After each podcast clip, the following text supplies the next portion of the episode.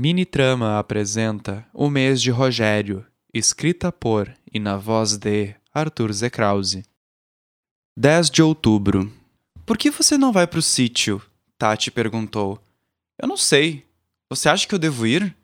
Olha, eu acho que sim. Muda um pouco os ares, vai ser mais fácil para você. Mas agora eu tô acostumando a ficar acordado durante o dia. Por que inferno você sempre encontra algo para complicar a sua vida? Vai lá, sai daqui, me deixa em paz. Ela deu uma risada, acompanhada de um leve soco em meu braço. Eu tinha combinado de almoçar com Tati em seu local de trabalho, uma piada pronta, pois havíamos sentado ao lado do galpão 14. Tá sentindo minha falta na sua casa? Olha, você sabe que eu te amo. Você sabe que a minha casa está aberta, mas eu estou liberta sem você. O cheiro de chulé que ficou nas minhas cobertas, Bambi.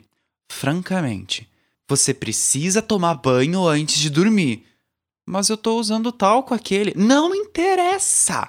Se o Miguel gosta do teu chulé, é problema dele. Falando nisso, como é que vocês estão? A gente tá bem.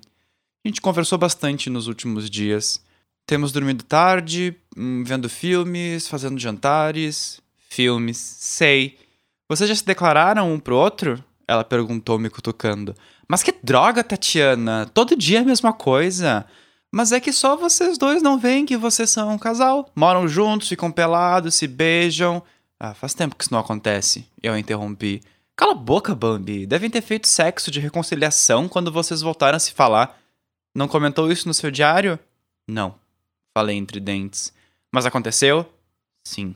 Tá vendo só? Vai lá assumir ele, larga essa história de amor livre. Mas não, Rogério. Chega! Ela se levantou. Não sei se irritada ou só impaciente. Até Elisa concorda comigo. Que tá na hora de vocês dois crescerem e pararem de nos incomodar com esse drama. Tem quase 30 anos e continuam agindo como adolescente? Querem o que mais? Comida na cama e que o outro lave a roupa usada? Ele lavou e secou minha roupa naquele dia. Tatiana ficou me encarando com as mãos na cintura, me olhando com os olhos arregalados em um alto e claro, tá vendo? Como se salvo por atuação divina, meu celular tocou e eu claramente fiz uma cara de dúvida ao ler o nome no visor. Quem é? perguntou Tati.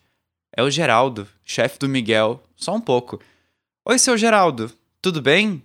Sim, eu mesmo. Sim? Não, eu não tenho notícias dele. Quer dizer, ele saiu de casa hoje às sete e meia da manhã e me disse que ia trabalhar. Como assim? Ele não foi pro trabalho? Tatiana me olhava preocupada. Entendo. Eu vou tentar ligar para ele também e pedir para ele entrar em contato com o senhor. Obrigado por avisar. Tchau. Como assim ele não foi trabalhar? Mas disse que foi trabalhar, perguntou Tati. Eu não sei. Ele levou tudo o que sempre leva pro trabalho hoje pela manhã. Não sei, não sei o que aconteceu. Vou tentar ligar para ele. Nada. Caixa postal.